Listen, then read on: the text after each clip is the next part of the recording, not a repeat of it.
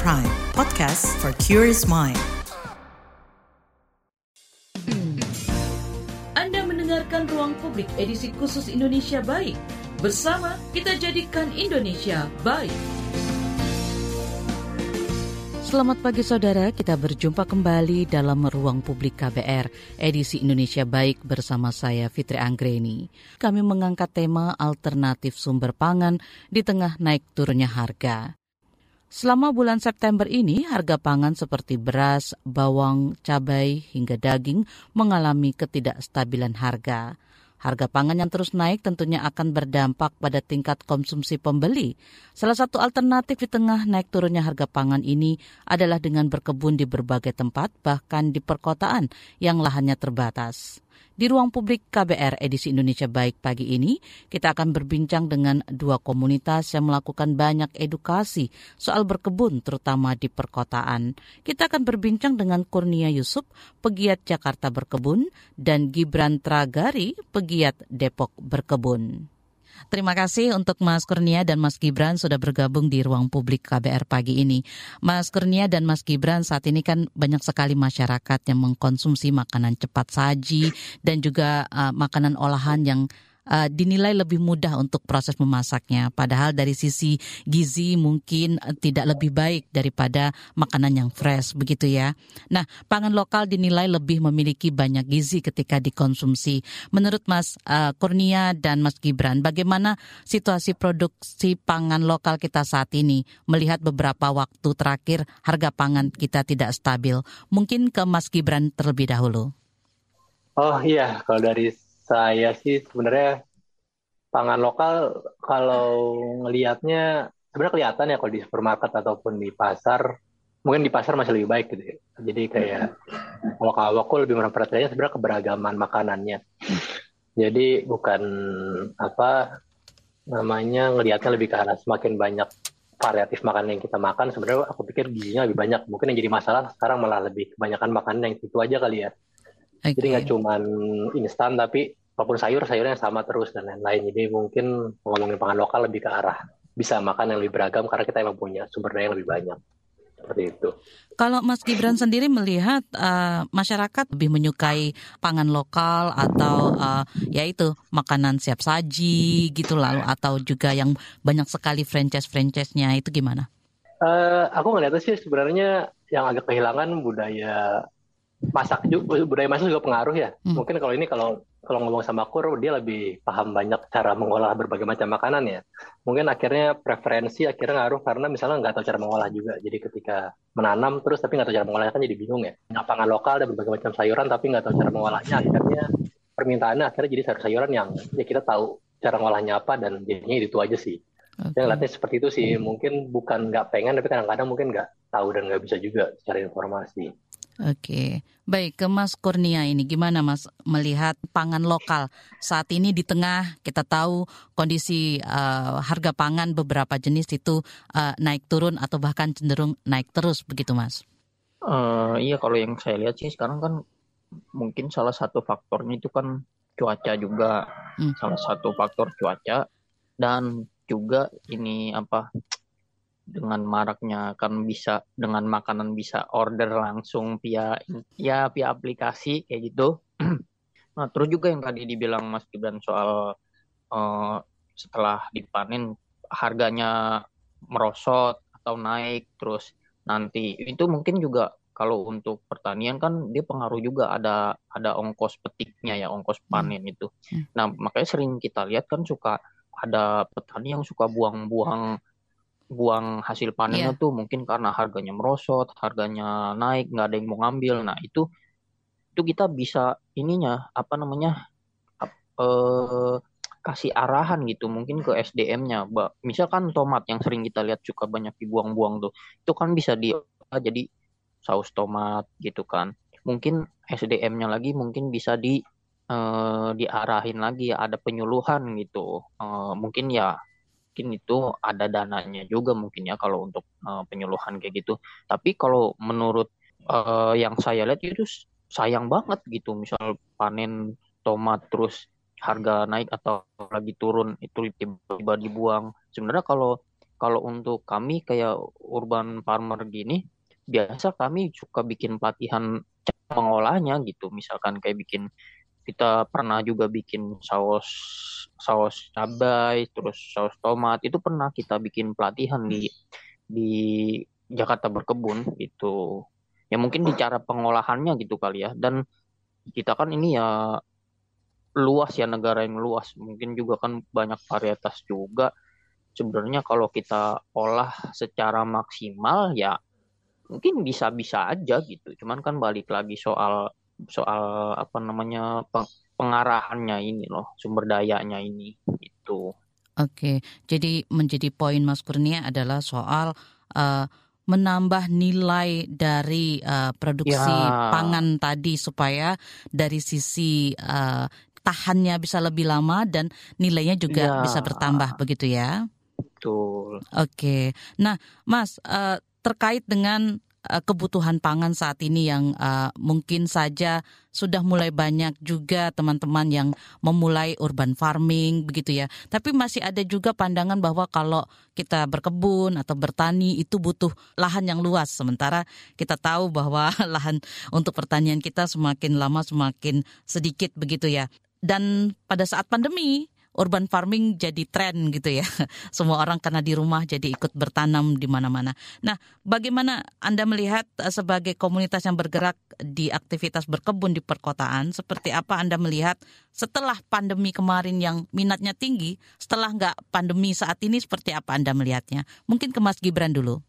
Kalau ngomongin dari pandemi mungkin sebenarnya sebenarnya kerasa sih dalam artian semakin banyak yang udah mulai berkebun ya. Hmm.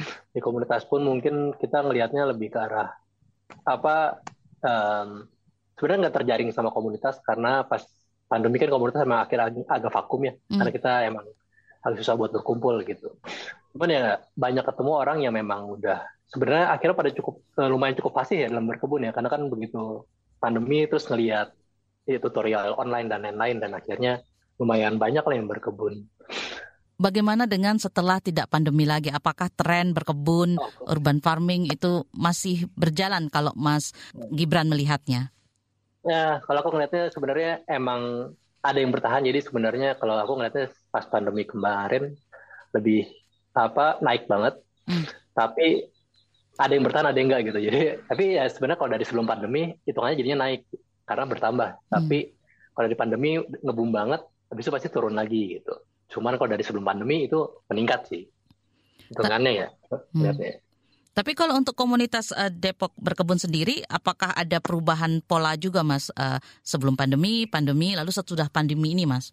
Uh, ngelihatnya sekarang, kalau kami sih, kalau dari pandangan aku sendiri ya, aku nggak tahu dari teman-teman di Depok berkebun yang lain seperti apa. Cuma kalau aku ngelihatnya mungkin, kalau dulu kan kita kebiasa apa ya nyari ilmunya di komunitas ya, yang banyak praktisinya gitu. Cuman mungkin sekarang banyak yang kemarin setelah pas pandemi mungkin sadar juga bahwa oke okay, ini belajar online nih ternyata cukup efektif juga ya. Dan aku nggak begitu tahu apakah ini akan berpengaruh misalnya orang kayak oke okay, aku nggak begitu ke komunitas mungkin agak nggak perlu secepatnya atau nggak perlu ada urgensinya buat ke komunitas karena bisa belajar sendiri di rumah atau mungkin tak pas sampai kayak oh kayak aku butuh belajar sama orang lain nih mungkin baru ke komunitas mungkin bisa seperti itu sih hmm. sampai sekarang belum bisa ngebaca apakah pengaruh besar atau tidak gitu karena pandemi dan komunitas ini. Oke. Kalau dari sisi Mas Kurnia yang berasal dari Jakarta berkebun, apakah Anda melihat ada perubahan itu juga Mas setelah pandemi ini? E, minat untuk berkebun, melakukan urban farming gitu baik di komunitas maupun secara perseorangan ada perubahan Mas? Iya kalau untuk pas pandemi waktu itu memang kan ya orang di rumah semua gitu. Hmm. Mungkin kalau dari sisi komunitas kita itu tiap minggunya waktu itu uh, bikin ini kelas online, kelas hmm. online dan Instagram live gitu kan. Dan di situ juga uh, kita supaya kita mau ngasih tahu bahwa Jakarta berkebun tuh tetap ada gitu biarpun pandemi gitu. Karena kan ya pandemi kan nggak boleh kumpul-kumpul juga yang yeah. Mas Gibran bilang itu. Nah itu kita jaga gimana nih supaya tetap konsisten gitu dan itu ya cukup inilah cukup ampuh dan kalau untuk waktu itu ya ya mungkin orang juga bisa belajar online ya gitu waktu pandemi. Untuk hmm. yang setelah pandemi ini kita juga kan baru dapat kebun lagi nih di daerah Kalibata gitu bareng trilogi berkebun itu untuk sementara sih masih masih stabil ya gitu untuk misalkan ya biarpun di internet udah banyak tutorial atau YouTube banyak banyak tutorial juga tapi nggak semua kan bisa mengaksesnya gitu bisa paham e, contohnya juga tiap minggu kan kami ada kegiatan rawat kebun di uh, kebun Kalibata ini nah hmm. itu ada setiap minggu tuh ada peserta baru contohnya hmm. yang lebih banyak itu uh, ibu-ibu usia lanjut gitulah lansia hmm. gitu yang dia juga kan pengen belajar langsung gitu dia juga mungkin kurang paham gitu dengan mengakses internet. Jadi kita tiap minggu itu tiap minggu uh, konsisten harus ada rawat kebun. Karena uh, setiap minggunya mau mau satu dua orang pasti ada orang baru gitu yang ikut. Tapi kalau iya kalau untuk setelah pandemi kayaknya sih tetap stabil ya kalau untuk hmm. Jakarta berkebun gitu. Itu aja sih. Makanya kita kalau kegiatan rawat kebun itu ya dibuat menarik gitu supaya banyak menarik penggiat juga gitu. Boleh diceritakan lebih lanjut soal uh, rawat kebun ini Mas yang ada di Kalibata. Uh. Apa saja yang ditanam di sana? Lalu kegiatan merawat kebun ini apakah hanya sekedar siram-siram atau ada hal lain yang dilakukan? Itu jadi setiap minggunya kita punya kok tema gitu. Misalkan tema yang pertama kita ya inilah nanam-nanam gitu ya. Hmm. ke, karena kebunnya masih banyak rumput gitu. Uh, jadi kita cara proses nanam awal tuh gimana? Nanti di sana tuh dikasih tahu caranya step-stepnya tuh kayak gini kayak gini. Mulai dari mengolah media tanam gitu. Nah untuk minggu selanjutnya temanya apalagi pokoknya tiap hari Sabtu itu hmm. temanya berubah-berubah okay. nanti ada pengomposan nah terus nanti uh, dan teman kita juga ada yang ke terampil gitu ya tentang jahit-jahit gitu. Jadi nanti ada buka kelas jahitnya juga kayak gitu. Jadi okay. kita juga terbuka untuk kolaborasi dengan siap komunitas apa pun gitu. Jadi eh. nggak cuma sekedar nyiram atau cabut gulma. Hmm. Jadi tiap minggunya itu ada temanya. Kalau bicara soal kegiatan ini ya, Mas Gibran juga di uh, Depok Berkebun juga ada beberapa uh, kegiatan yang dilakukan seperti membuat kompos dan pasar kebun keliling. Boleh diceritakan Mas Gibran kegiatan ini? Apakah juga mingguan seperti yang dilakukan teman-teman Jakarta Berkebun? Iya, kalau itu kalau tadi disclaimer sedikit, kalau pasar kebun keliling itu bukan cuma Depok berkebun, jadi kan itu kolaborasi hmm. uh, komunitas Indonesia berkebun sejabodetabek ya. Jadi memang ya kebetulan Jakarta ber, apa jamaah Jakarta berkebun juga sama lagi berkebun juga, jadi memang program barengan yang harusnya sih sebulan sekali, cuman kita masih belum menemukan tanggal berikutnya. Okay. Ya juga nih. Tapi kalau Depok berkebun sendiri, kita uh, menariknya, kalau aku sih ngelihatnya ya, jadi kalau dari pandemi kemarin kita sebenarnya dari udah lama banget nggak ada kebun Jakarta berkebun juga baru dapat kebun juga. Nah kalau di berkebun kita malah nggak ada kebun sendiri dan itu juga jadi problematik. Kenapa? Karena entah kenapa kalau di Depok tuh apa uh, dari barat ke timur tuh kayak jauh gitu. Karena kita tahu pasti apa kalau weekend orang-orang akan keluar dan jalannya jadi macet. Jadi antar pindah dari Depok barat sama timur tuh susah lah gitu. Hmm. Jadi kalau kita bikin kebun di barat yang timur nggak bisa apa malas datang kalau kita bikin kebun di timur yang barat malas datang gitu. Okay. Jadi akhirnya program kita uh, uh, yang kita coba adalah akhirnya ke kebun para penggiatnya gitu. Hmm. Jadi emang tiap uh, bulan kita datang ke tempat-tempat apa ke ke kebun-kebun para penggiat dan sebenarnya sebenarnya bukan kebun sih ada yang di halaman ada yang hmm. di apa taman warga dan lain-lain dan sebenarnya kan sama kayak di pandemi kemarin ya masing-masing kan cara berkebunnya beda-beda sesuai apa yang dia pengen pelajarin. Jadi akhirnya ya kayak tadi Guru bilang ini kayak tema gitu. Jadi ya, misalnya kemarin kita belajar aquaponik, apa nanam bareng aquaponik, walaupun bukan ahli banget tapi sharing aja. Hmm. Yang berikutnya kita ada buat apa pengolahan pasca panen karena kebetulan yang punya kebunnya uh, kuliah hem oh, homeopati ya. Nah jadi kita ke situ sih karena kita tahu Depok berkebun potensinya lebih di praktisi-praktisinya jadi kita mikirnya kayak oke okay, ke kebun orang ini kita berkunjung, kita lihat cara nanamnya gimana, kita ikut berkebun juga kalau bisa, terus kita ada kayak workshop-workshop kecil. Kita kalau di berkebun seperti itu. Okay. Untuk ya ya, mengantisipasi nggak ada kebun barengan. Oke, jadi sebagai informasi untuk pendengar bahwa uh, Jakarta Berkebun dan juga Depok Berkebun ini merupakan jejaring komunitas Indonesia Berkebun yang jejaringnya seluruh Indonesia malah ya, nggak hanya di yeah. Jakarta dan juga di Depok. Ruang Publik KBR edisi Indonesia Baik hari ini dengan tema alternatif sumber pangan di tengah naik turunnya harga akan kembali. Tetaplah bersama kami. Masih Anda dengarkan Ruang Publik KBR. Commercial break. Commercial break. Idea Fest 2023, festival kreatif terbesar di Indonesia, kembali hadir. Mulai 29 September sampai 1 Oktober 2023 di JCC Senayan, menyajikan berbagai program dengan beragam partner dan komunitas. Dengan tema Lead the Leap, mengajak para pemimpin masa depan yang berani menciptakan perubahan positif bagi industri kreatif Indonesia. Idea Fest 2023 menghadirkan pembicara-pembicara terbaik dari lokal hingga internasional. Dihadiri dua salaryman hingga Ryan Lee, co-founder dari The Pink Fong Company dengan konten Baby Shark-nya yang terkenal. Selain itu, akan ada Griselda Sastrawinata Lemai, Prilly Latukonsina, Dian Sastrowardoyo, Sherina Munaf, Afgan, dan tokoh inspiratif lainnya. Dimeriahkan juga dengan penampilan spesial dari Deddy Corbusier yang akan membawakan podcast fenomenal Close the Door secara langsung. Buruan beli tiketnya di ideafest.cognitics.id atau cek Instagram at ideafest.id. Ideafest 2023, Live the Live. Mendengarkan Ruang Publik edisi khusus Indonesia Baik. Bersama kita jadikan Indonesia baik. Anda masih menyimak Ruang Publik KBR edisi Indonesia Baik pagi ini dengan tema alternatif sumber pangan di tengah naik turunnya harga. Pagi ini kita masih berbincang dengan Mas Kurnia dari Jakarta Berkebun dan Mas Gibran dari Depok Berkebun. Tadi sudah di-highlight juga oleh Mas Gibran soal kesulitan untuk mendapatkan lahan kosong begitu ya dan juga tadi Mas Kurnia bercerita baru dapat di Kalibata begitu. Apakah memang uh, soal lahan ini menjadi salah satu concern yang uh, menjadi uh, fokus dari teman-teman Jakarta Berkebun dan juga Depok Berkebun?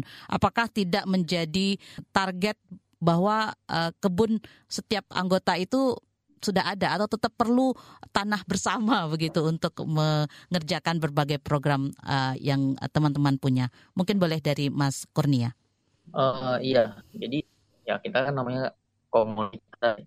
Kita tuh pindah-pindah sebenarnya. Hmm. Sebenarnya awal waktu itu di Spring Hill, Kemayoran, karena dulu kan sang pendirinya, pencetusnya Kang Emil dulu uh, dia arsitek di, uh, di sana sebelum ada bangunan dia undang nih dulu masih zamannya Twitter itu dia undang uh, masih ada lahan kosong mau di hmm. apa nih berkebun aja yuk oke okay. nah setelah di sana udah jadi bangunan kita pindah itu terus ada di Jakarta Barat di sana juga udah mau dibangun ya kita pindah itu aja sih terus kalau untuk kebun masing-masing sih ada gitu cuma kalau kalau kita punya base camp terus ngumpul bareng itu rasanya beda gitu hmm. kalau ngebun itu jadi lebih lebih seru makanya setiap itu kita share terus ke akun Instagram nah itu buat menarik penggiat juga gitu untuk datang lagi gitu. kalau untuk kebun masing-masing semua punya punya kebun hmm.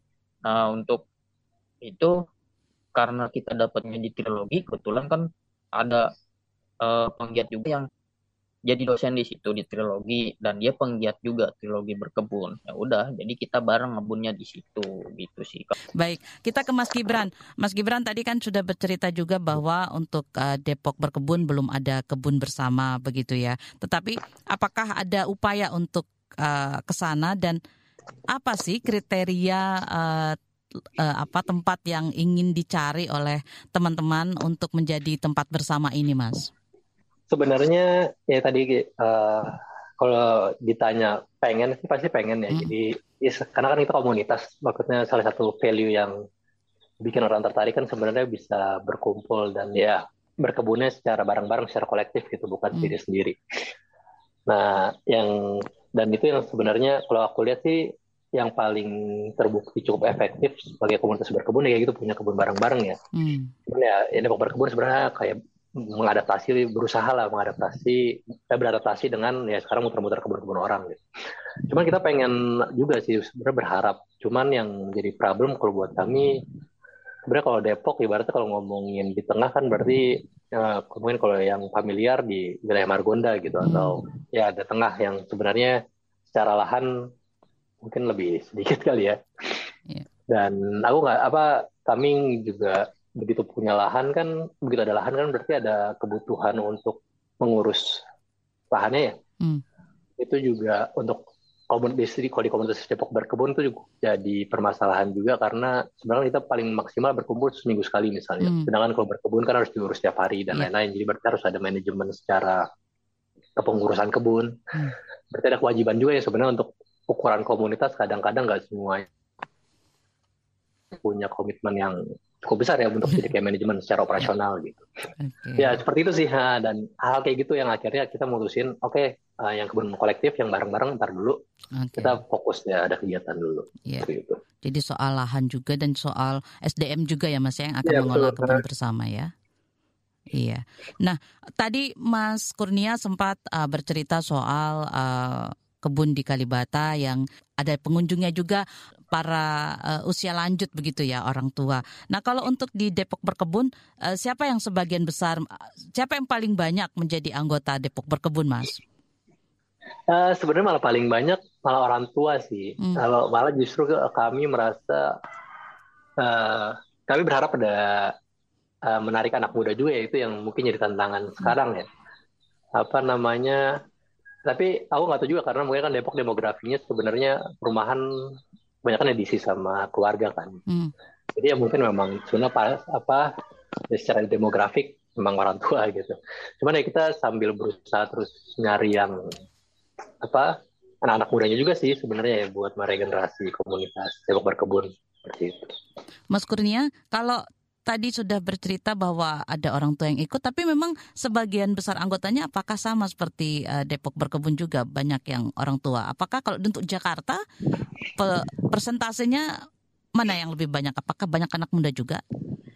Uh, kalau untuk Jakarta berkebun variasi usianya, ah, okay. mulai hmm. dari hmm. anak kecil, uh, anak kuliahan, nah, hmm. udah baru rumah tangga, terus orang tua itu ada. Jadi variasi okay. untuk usia teman-teman berkebun kita di Jakarta berkebun gitu. Jadi kalau kadang suka banyak yang nanya tanya usia usia berapa boleh gabung mm -hmm. bebas mau siapa mau dari kecil mau usia lanjut pun itu ini bebas kita terima gitu yang penting memang uh, passionnya dia mau berkebun oke okay, silakan gitu mau, mau ikut kegiatan di dalam kebun Jakarta berkebun ataupun di luar Jakarta berkebun gitu. Tapi kalau Mas Kurnia melihat apakah ada keuntungan ketika anggotanya itu dari usia yang beragam ketimbang dari kelompok seperti misalnya di Depok Berkebun yang sebagian besar gitu adalah orang tua begitu? Uh, iya, uh, keuntungan sih pasti ada karena kita juga sering sharing pengalaman gitu ya dan kadang-kadang pertanyaannya yang suka pertanyaan baru dan nah itu kita juga harus gali lagi informasi yang uh, dari pertanyaan itu. Jadi untungnya sih ya banyak dan kadang-kadang banyak juga metode-metode yang didapat gitu. Misalkan si orang ini oh metode saya tuh kayak gini nanamnya. Oh kalau di kebun Jakarta berkebun begini. Jadi kita sering bertukar pikiran aja gitu. Jadi sharing pengalaman gitu, nambah-nambah ilmu juga gitu sih. Mas Gibran, selain memang uh, di daerah Depok yang menjadi anggota uh, wilayah dari uh, Depok berkebun karena memang lebih banyak orang tuanya, itu, tantangan apa yang Anda lihat untuk bisa menarik uh, anak muda di sana itu untuk bergabung? Aku masih belum tahu ya. Jadi hmm. kalau aku ngelihatnya aku masih belum terlalu lama juga Depok berkebun, hmm. jadi aku juga kan nggak tahu apa aku saya di 30-an ini pokoknya muda atau orang tua ya. Tapi uh, ya, ya. di tengah kali ya gitu ya. Nah, cuman uh, mungkin aku ngeliatnya kalau Jakarta berkebun dengan variasi umurnya, hmm. jadi ketika ada dari berbagai macam umur datang masih ada rasa kayak oh masih ada teman yang seumuran kali ya, seperti itu ya. Hmm. Nah, sebenarnya ketika acara Depok berkebun pun kadang-kadang apa ya beberapa kali ada yang anak muda juga datang dan lain-lain gitu. Cuman mungkin karena nggak begitu banyak dan lain-lain mungkin kayak apa? Aku sih ngelihatnya lebih nggak begitu karena jumlahnya lumayan berbeda jauh kali ya. Uh, jadi mm -hmm. cari yang ya seumuran itu mungkin agak susah. Dan sebenarnya kalau di Depok kan sebenarnya komunitas banyak sekali dan anak muda juga banyak. Nah sebenarnya kalau aku ngelihatnya mungkin Depok berkebun perlu apa kegiatan yang lebih rutin kali ya, yang lebih mudah terakses sama anak-anak muda kali. Okay. Dan itu yang mungkin kita lagi godok bareng-bareng sih. Dari sisi uh, tanamannya, tanaman yang ditanam di kebun baik di uh, Depok Berkebun dan Jakarta Berkebun.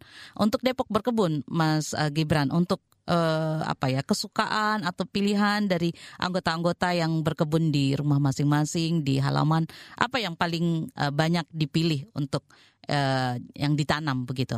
Beda-beda ya sebenarnya. Jadi apa ya tadi aku bilang ya, di sini praktisinya macam-macam. Bahkan tadi hmm. Kur juga bilang kayak setiap orang punya kecenderungan cara namanya seperti apa. Jadi memang berbagai macam sih dan kebetulan beberapa kali aku ngeliat di Depok Berkebun malah kebanyakan mungkin praktisinya di hidroponik. Jadi apa dan kalau hidroponik kan berarti kan lebih kebanyakan ke, ke sayuran, selada dan lain-lain ya. Tapi ada banyak juga yang mungkin karena di banyak yang uh, tinggal di perumahan fokusnya juga ke uh, buah-buahan jadi emang ada yang lebih banyak di kayak alpukat, tabu lampot jadi nanam dalam pot terus kayak sekarang kan lagi tren anggur juga jadi itu juga kayak okay. kita ketemu ada ngomongin anggur juga hal kayak gitu sih sebenarnya kalau satu jenis tanaman sih enggak cuman hmm. emang karena tergantung tren juga sama ya masing-masing lebih tertarik sama apa di zaman dulu itu kita ada istilah uh, apotek hidup begitu ya Mas ya. Apakah yeah, ini yeah. juga uh, masih ada tren itu Mas?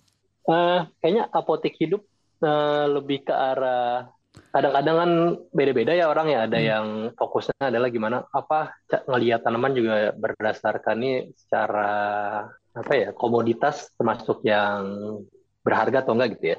Nah kadang-kadang kayak ada nilainya nggak sih gitu ya? Dijual nggak sih? Kadang-kadang kan kebanyakan berkebun juga jadi penghasilan sampingan juga Nah, itu mungkin begitu ngomongin apotek hidup, kebanyakan sebenarnya lebih ke arah tanaman yang buat pelengkap sih. Okay. Jadi sebenarnya kadang-kadang jarang diomongin, tapi selalu punya sih biasanya kalau yang berkebun pasti punya tanaman-tanaman lokal apotek hidup yang selalu jadi sampingan buat tanaman-tanaman utamanya. Nah, itu yang sering nggak kelihatan, cuman pasti ada biasanya. Paling nggak untuk bumbu gitu ya? Iya, untuk bumbu, untuk kayak kalau obat apa lah obat apa lah gitu. Kalau mereka kalau yang orang tua lebih tahu sih biasanya. Okay. Nah, kalau untuk uh, di kebunnya Jakarta berkebun Mas, untuk uh, apa yang banyak ditanam anggota dan juga untuk yang ditanam di kebun bersama, apakah ada tren juga yang diikuti Mas uh, Kurnia? Uh, ya, jadi kalau di kebun ini kebun bersama ini ya lebih variasi sih ya, hmm. gitu. Variasi uh, tanaman herb sama uh, tanaman pangan gitu. Hmm. Tapi karena kita kan lebih fokus ke tanaman pangan dan pasti kalau untuk yang mau belajar kita saranin itu kangkung dan bayam. Itu okay. paling dasar banget. Jadi pasti kalau di kebun itu selalu ada kangkung dan bayam gitu. Untuk yang lain-lainnya mungkin ya percobaan gitu kayak misalkan tanaman yang ada di dataran tinggi gitu kita coba di daerah Jakarta bisa apa enggak maksimal apa enggak gitu hmm. tapi sekarang ada benih yang yang ngeluarin untuk uh, daerah dataran rendah gitu hmm. jadi kita kita coba itu di lah di kebun bersama itu uh, tanaman berbagai macam tanaman gitu apalagi uh, kebun trilogi berkebun ini kan suka dipakai praktek juga buat mahasiswanya hmm. gitu. Jadi macam-macam gitu. Jadi kalau untuk tanaman herbal yang apotek hidup ada juga gitu. Cuman nggak belum begitu lengkap. Terus kalau untuk yang kebun masing-masing sih ya mungkin itu ya mungkin dia sukanya apa tanaman apa dia nanamnya itu. Tanaman hias pun ada Ruang publik KBR dengan tema alternatif sumber pangan di tengah naik turunnya harga akan segera kembali. Tetaplah bersama kami. Masih Anda dengarkan Ruang Publik KBR. Yuk follow social media KBR. Twitter at Berita KBR, Instagram at KBR.id, Youtube Berita KBR. Mendengarkan Ruang Publik edisi khusus Indonesia Baik. Bersama kita jadikan Indonesia baik. Saudara Anda masih menyimak Ruang Publik KBR edisi Indonesia Baik. Ruang Publik pagi ini adalah rekaman, jadi kami tidak membuka interaktif untuk para pendengar. Kita masih berbincang soal alternatif sumber pangan di tengah naik turunnya harga bersama Mas Kurnia dari Jakarta Berkebun dan Mas Gibran dari Depok Berkebun. Uh, kita tahu ya uh, dengan kondisi uh, saat ini yang uh, banyak orang mengalami kesusahan secara ekonomi dengan juga harga beberapa produk pangan juga uh, sering naik, naik turun begitu. Seperti apa Anda berdua melihat uh, keuntungan untuk punya kebun atau menanam di rumah masing-masing dan punya kebun bersama ini, Mas Kurnia? Iya, jadi kalau apa ya isu kalau bahan eh, kayak sayuran gitu naik contohnya yang sering naik gitu kan yang sering mahal jadi hmm. itu kita pasti nanam harus ada cabai gitu. Hmm. Memang cabai itu agak-agak agak rumit gitu namanya, gampang nggak hama gitu kan. Hmm. Cuman kalau kita uh, kita rawat dengan baik gitu kan, uh, kita bikin pestisida nabati gitu, kita semprot secara berkala ya, itu mungkin bisa hasilnya juga lumayan cukup cukup bagus juga gitu. Terus juga tomat gitu kan, hmm. kadang murah, kadang mahal gitu. Nah itu soal beras naik juga hmm. kan kan kita bisa ganti dengan makanan pokok yang lainnya bisa singkong gitu hmm. kan ubi gitu mungkin ubi lebih lebih cepat gitu panennya gitu yaitu pasti setiap di kami itu tanaman cabai atau tomat itu yang sekiranya yang dibutuhkan untuk uh, bahan untuk dapur gitu mm. pasti ditanam gitu nggak mungkin enggak gitu karena apa itu berdampak banget gitu soalnya kalau lagi uh, harga naik kan banyak kan orang juga uh, non cabai nih kelamaan beli aja itu juga uh, dapat banyak gitu. cuman kan kalau dengan nanam sendiri kan beda tuh rasanya gitu hmm. dengan ada rasa bangganya gitu rasa yang kita miliki gitu itu juga kadang-kadang kan kalau lagi mahal lima ribu cuma dapat sedikit yeah. gitu kan lumayan juga gitu nggak nanam juga kan kalau memang wadahnya pas gitu, mm-hmm. itu bisa berkali-kali panennya gitu. Oke. Nah, kalau dari Mas Gibran sendiri seperti apa Anda melihat keuntungan dengan kondisi saat ini begitu ya? Kita punya kebun di rumah sendiri begitu. Ah, iya, kalau dari ya nggak jauh beda sih sama kur. Jadi hmm. apa yang pasti kan sebenarnya kalau aku kan kalau kami sih ah, kalau aku sendiri yang lihatnya ya. Jadi kan pertama emang ngurangin modal kita buat belanja ya kalau emang bisa panen sendiri gitu. Yang kedua, sebenarnya kalau dari Depok berkebun sendiri ataupun aku pikir komunitas Indonesia berkebun banyak juga yang akhirnya punya usaha dari berkebun sih sebenarnya. Dan kebetulan sebenarnya apa ya kalau apa kalau di misal tadi ngomongin di desa apa panen bisa banyak tapi pasar jauh makanya jadi banyak problem juga. Kalau di kota sebenarnya pasarnya sangat dekat tapi anak kecil jadi gimana cara manfaatinnya? Makanya mungkin ya pengolahan pangan jadi eh, bisa apa salah satu caranya ya. Nah, cuman aku sih ngeliatnya gitu, jadi antara bisa uh, kurangin kita belinya seperti apa dan kita bisa jadi usaha apa sih dari berkebun ini gitu. Tapi yang menarik juga sebenarnya kalau di Depok berkebun karena kita ada beberapa tadi kalau ada beberapa orang yang punya praktisi fokusnya di ngompos. Sebenarnya kan mm-hmm. begitu bisa ngompos kan beberapa masalah terpecahkan ya. Masalah sampah misalnya terus masalah harus beli pupuk misalnya. Jadi kayak ya begitu. Misalnya bisa berkebun dengan kompos juga. Akhirnya ya modal berkebunnya berkurang. Kita punya misalnya harus iuran sampah pun kalau kita milah sampah sebenarnya akhirnya juga berkurang juga gitu. Kita bisa kebang sampah dan lain-lain dan bikin pupuk sendiri. Itu bisa berbagai macam sih sebenarnya jadi nggak cuma fokus ke makanannya tapi ngurusin masalah lingkungan yang sebenarnya di Jabodetabek udah mulai agak kritis ya hmm. Kayak Oke, jadi juga perlu eh, memperhatikan dan mempersiapkan juga eh, hal-hal uh, di sekitarnya, tidak hanya berkebunnya, begitu Mas Gibran ya? Iya betul. Iya.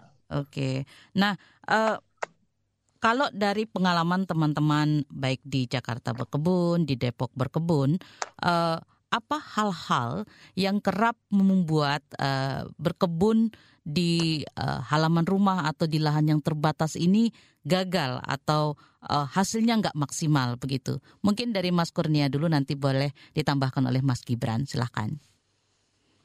Iya kalau dari saya mungkin kalau untuk yang pertama itu kalau mau pertama banget mau bun mungkin suka banyak orang yang konsultasi pasti saya tanya uh, ada sinar mataharinya nggak gitu. Hmm. Kalau misalkan ada, oke okay, um, ini yang sekiranya yang tanaman yang yang harus kena sinar matahari langsung dan ini tanaman yang nggak harus kena sinar matahari nggak nggak nggak full sinar matahari gitu pasti saya kasih tahu itu terus juga areanya juga areanya gimana gitu banyak hama atau enggak gitu nanti dikasih tahu hamanya apa paling paling paling sering kalau untuk rumah gitu tikus sih gitu Oke. Okay. Kalau untuk hama itu, tapi ada juga solusinya. Caranya gini loh, kalau kita harus ngurangin uh, hama tikus kayak gini, harus dikasih apa kayak gitu. Hmm. Itu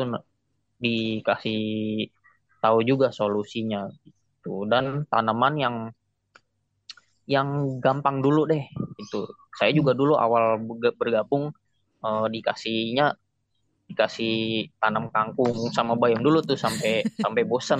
Baru setelah itu step berikutnya semai-semai kayak selada sawi cabai kayak gitu. Itu sih kalau misalkan mau nge ngebun di awal-awal gitu. Hmm.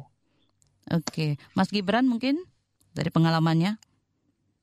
Ah iya ini aku nambahin aja tapi benar kur tadi tepat banget. Jadi kayak entah kenapa kalau di Jakarta tuh kesannya permasalahannya selalu nggak ada lahan buat berkebun tapi problem utamanya malah itu matahari. Jadi kadang-kadang kebanyakan kita problemnya adalah kayak saya nanam di balkon apartemen bisa nggak ya? Atau kayak yeah. di di rusun gitu. Mm -hmm. pertanyaannya malah kadang-kadang bukan lahannya tapi kena matahari nggak gitu. Kadang-kadang kan di balkon juga kalau misalnya rusunnya atau apartemennya saling dempetan kan matahari jadi kurang gitu ya. Mm -hmm. jadi uh, kalau di aku pikir di perkotaan masalah kan lebih besar di situ sih dibanding lahan. Karena lahan di atap bisa di parkiran bisa kita kayak di depan rumah juga iya. bisa. Itu banyak banget caranya. Nah terus kalau problemnya sih uh, ini mungkin yang aku aja agak ya promosi juga buat ya mungkin bisa berkebun ada pun Depok berkebun atau Jakarta berkebun. Jadi apa namanya ya dulu aku juga belajar berkebun awal-awal banyak banget salahnya bukan salah sih jadi kayak gagal terus ya karena kebanyakan kan uh, ya, hal-hal detail ya begitu berkebun ya. Kayak tanahnya kayak gimana ya penyampuran hmm. seperti apa. Nah itu sebenarnya begitu ke komunitas tuh lumayan mencerahkan sih. Jadi yang tadinya belajar sendiri terus tiba-tiba kayak oh kemarin problemnya ini ya gitu. Dan praktisi banyak banget. Jadi kayak kalau ini aku masalahnya hamanya ini ntar ada yang pernah punya pengalaman apa pernah punya pengalaman apa itu kayak tukarannya bisa sangat enak sih. Jadi dulu emang sempat aku sampai sempat pengen menyerah juga kayak ini kayaknya nggak mungkin dinanam di Jakarta gitu ya. Hmm. Terus kayak, eh coba deh gitu nanya apa ke komunitas kita cari tahu apa nggak usah muluk-muluk caranya keren-keren gitu ya. Balik uh, balik ke dasarnya lagi, cara yang paling standar kayak gimana sih? Nah itu kayak gitu-gitu sih. Jadi, dan orang-orang kebanyakan pengennya kan kayak langsung cantik, bagus dan lain-lain ya. Iya. Misalnya problem juga. Uh, nah, biasanya kalau di komunitas kita kayak apa nih yang paling mungkin dulu apa sih gitu.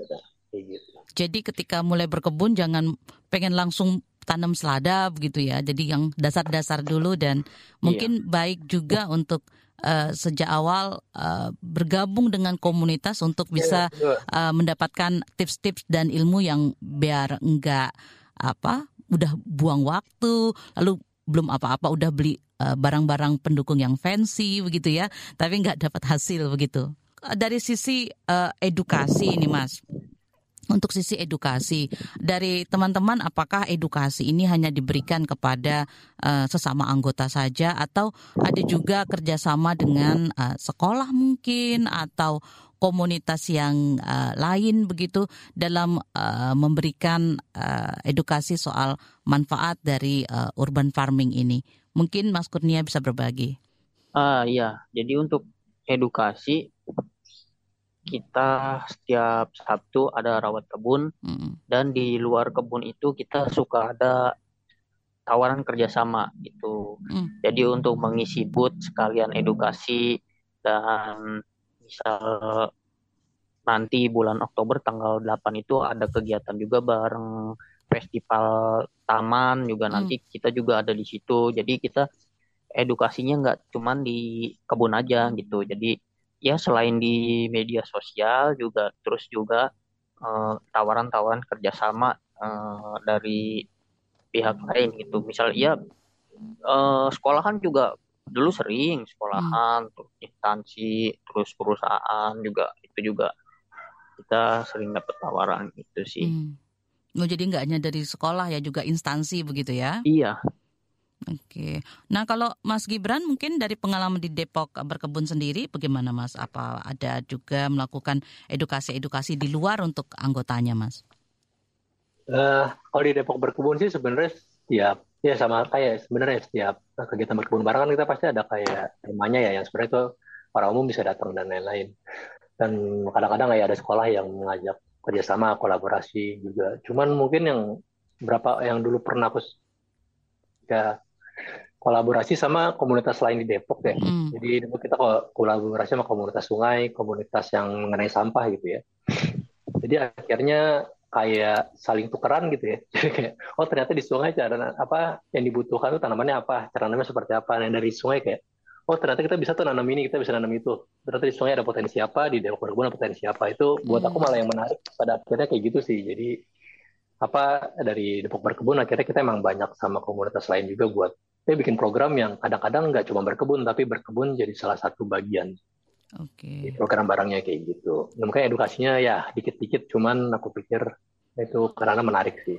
Setelah jeda ruang publik KBR edisi Indonesia Baik akan kembali. Masih Anda dengarkan ruang publik KBR. Commercial break. Commercial break. Saudara pemerintah menyerahkan Tolong, tolong. Oh, sang pencipta nun jauh di sana. Aku sudah tak sanggup. Sepertinya ajalku sudah dekat. Oh, Isabella kekasihku. Maaf, Kakanda melanggar janji. Kakanda tidak bisa mempersuntingmu. Wahai anak muda, nun jauh di sana. Bertahanlah. Kami, kesatria Homo sapiens, datang menyelamatkanmu. Oh, sang pencipta. Akhirnya kau jawab doaku. Isabella, Kakanda datang. Aduh, udah sini buruan. Gak mau kan tenggelam dalam derasnya arus informasi? Makanya dengerin FOMO Sapiens, jalan pintas yang gak bikin kamu ketinggalan berita atau peristiwa di sekitar kamu. Bersama saya Ian Hogan. Dan saya Aika, hadir setiap Jumat Simak hanya di kbrprime.id dan di platform mendengarkan podcast kesayangan kamu. Anda mendengarkan Ruang Publik edisi khusus Indonesia Baik. Bersama kita jadikan Indonesia baik. Kita tiba di bagian akhir Ruang Publik KBR edisi Indonesia Baik hari ini masih membahas soal alternatif sumber pangan di tengah naik turunnya harga. Tapi apakah kemudian uh, teman-teman di uh, Indonesia Berkebun yang uh, juga uh, terdiri dari Jakarta Berkebun dan Depok Berkebun, apakah kemudian uh, kegiatan ini hanya untuk kemudian memenuhi kebutuhan uh, pribadi, untuk kebutuhan komunitas, atau juga ke depannya akan berpikir dari sisi ekonomi dan membuatnya lebih profesional begitu? Mungkin Mas Gibran bisa cerita dulu. Oke, secara ekonomi profesional ya. Jadi mm -hmm. kalau aku sih ngelihatnya, sebenarnya kebetulan kita ada yang namanya pasar kebun keliling, mungkin tadi mm -hmm. udah dimensi juga. Jadi kebetulan kalau aku sih ngelihatnya itu muncul karena ada banyak penggiat dan anggota Indonesia berkebun di Jabodetabek yang mm. mulai punya usaha di bidang perkebun, ah, di bidang urban farming gitu. Mm.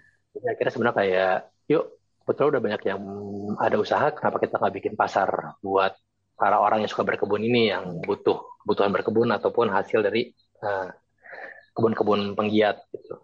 Dan itu bentuk salah satu bentuk yang ekonominya sih aku hmm. pikir hmm. Munculnya di situ. Hmm. Cuman kalau secara komunitas kan saya selalu ngelihatnya Indonesia berkebun kan visinya menyebarkan virus berkebun ya. Jadi kayak hmm. PM orang berkebun sebanyak-banyaknya dan kalau ngeliat ini sebenarnya kayak pintu masuk sih. Hmm. Jadi emang kalau aku di Depok berkebun ngelihatnya Depok berkebun sebenarnya nggak harus yang kayak tadi kayak profesional atau sangat menguntungkan. Cuman sebenarnya gimana caranya orang kalau pengen berkebun ada pintu masuknya sih dari situ mungkin agak dijaga biar levelnya mungkin ya entry level juga nggak masalah tapi kita tetap punya kalau pengen mulai berusaha ada pasar kebun keliling nih cuma kalau nanti dia lebih gede lagi ya mungkin ada komunitas lain yang lebih bisa okay. mengakomodir itu sih kayak gitu kalau Mas Kurnia untuk uh, teman-teman di Jakarta berkebun, apakah ada yang kemudian menjadikan itu sebagai uh, suatu profesional apa kegiatan mencari uang yang lebih profesional begitu, Mas? Iya, jadi kalau Jakarta berkebun itu menghasilkannya dari ini dari misal jual-jual bibit gitu okay. pun. Jadi kalau misalkan ada orang baru misalkan mau beli bibit ini, ya itu kita kita jual bibit juga tuh. Jadi kalau untuk uh, uh, sementara ini paling jual bibit atau media tanam. Jadi kalau untuk secara komunitas ya yang tadi Gibran bilang kita hmm. udah ada pasar kebun keliling gitu, yeah. yang masing-masing punya produk itu wadahnya di pasar kebun keliling itu. Jadi uh, komunitas Jakarta berkebun ini ya kita misi kita kan tiga E ekologi, uh, edukasi sama ekonomi. Gitu. Jadi kalau untuk tiap uh, minggu atau di luar kebunnya ya kita juga sering sering ketemu gitu. Biarpun di luar kebun kita juga sering berkegiatan bareng gitu. Biarpun bukan soal juga gitu. Jadi kalau hmm. untuk uh, ekonominya ya kita masih melakukan kayak eduka apa namanya kayak pelatihan jual bibit dan jual media tanam gitu. Dan kerjasama kerjasama dari yang luar gitu sih Iya, uh, soal pasar berkebun keliling ini tadi ceritanya itu dilakukan setiap uh, bulan begitu ya Mas ya. Apakah hanya boleh diikuti oleh komunitas Indonesia berkebun saja Mas? Uh, jadi awalnya iya, awalnya cuman dari regional Jabodetabek aja nih hmm. Ya, dan uh, ke depan ke depannya ada yang ngelihat nih tertarik, hmm. boleh nggak uh, kita ikut jualan di situ? Itu dari luar juga nih luar uh, di luar komunitas ya. Oh boleh aja tapi kita ada ada syarat dan ketentuannya begitu. Oke. Apa itu syarat dan ketentuannya? Apakah uh, apakah hanya untuk membeli atau ingin melihat-lihat itu juga harus uh, ini mas mengikuti syarat dan ketentuan gitu? Oh enggak. Jadi kalau kita kan di pasar kebun keliling itu kan ada uang kasnya ya. Hmm. jadi kita setiap penjualan ada potongan beberapa persen mm-hmm. untuk uang kas di pasar kebun keliling itu gitu. Oh, jadi yang mengikuti uh, persyaratan itu adalah yang ketika hmm. mau uh, berjualan begitu ya? Iya, yang semua semua penggiat pun begitu, hmm. karena supaya ada uang kas juga gitu dan supaya terus berjalan gitu sih. Oke, baik. Nah, uh, untuk saat ini kan kita pasti uh, menggunakan sosial media sosial untuk me, apa namanya membagikan berbagai informasi. Mungkin boleh dibagikan uh, Mas uh, Gibran dulu barangkali media sosial untuk Depok berkebun dan apa yang bisa mungkin pendengar ketika berkunjung ke media sosial Depok berkebun apa yang bisa ditemukan di media sosial teman-teman. Oke, kalau Depok berkebun kita Uh, sekarang sih lebih banyak aktifnya di Instagram. Okay. Instagramnya @dpk berkebun. Jadi ada singkatan DPK berkebun. Sebenarnya mungkin yang paling kita sosial media apa udah lama udah cukup lama tidak terpegang sebenarnya. Cuma kita baru mulai lagi. Mm-hmm. Jadi paling jelas sebenarnya teman-teman yang pengen tertarik untuk ikut join Depok berkebun ataupun ikut berkegiatan sebenarnya bisa ngelihat kegiatan berikutnya kami apa di situ betul kami tiap bulan ada kegiatan jadi sebenarnya tinggal lihat kayak eh kalau jauh atau yang dekat ah yang dekat ini dekat tempatku nih bisa ikut. Nah itu biasanya selalu ada flyernya di situ. Dan terus di situ juga ada sebenarnya kegiatan sebelumnya apa. Dan mungkin jadi kalian bisa tahu misalnya kayak aku oh, sebenarnya pengen belajar hidroponik atau koponik atau apa gitu. Oh sebelumnya udah pernah nih sama praktisi yang ini. Nah itu bisa ngeliat di situ jadi bisa tahu kayak oh ternyata di Depok tuh yang praktisi ini tuh ada di daerah mana sih? Nah sebenarnya Depok berkebun nanti sosial medianya buat melihat memperlihatkan itu sih kita ada praktisnya di mana aja di Depok ini kayak gitu. Oke, nah Mas Kurnia boleh dibagikan uh, informasi uh, alamat media sosial dan apa yang bisa ditemukan di sana, Mas?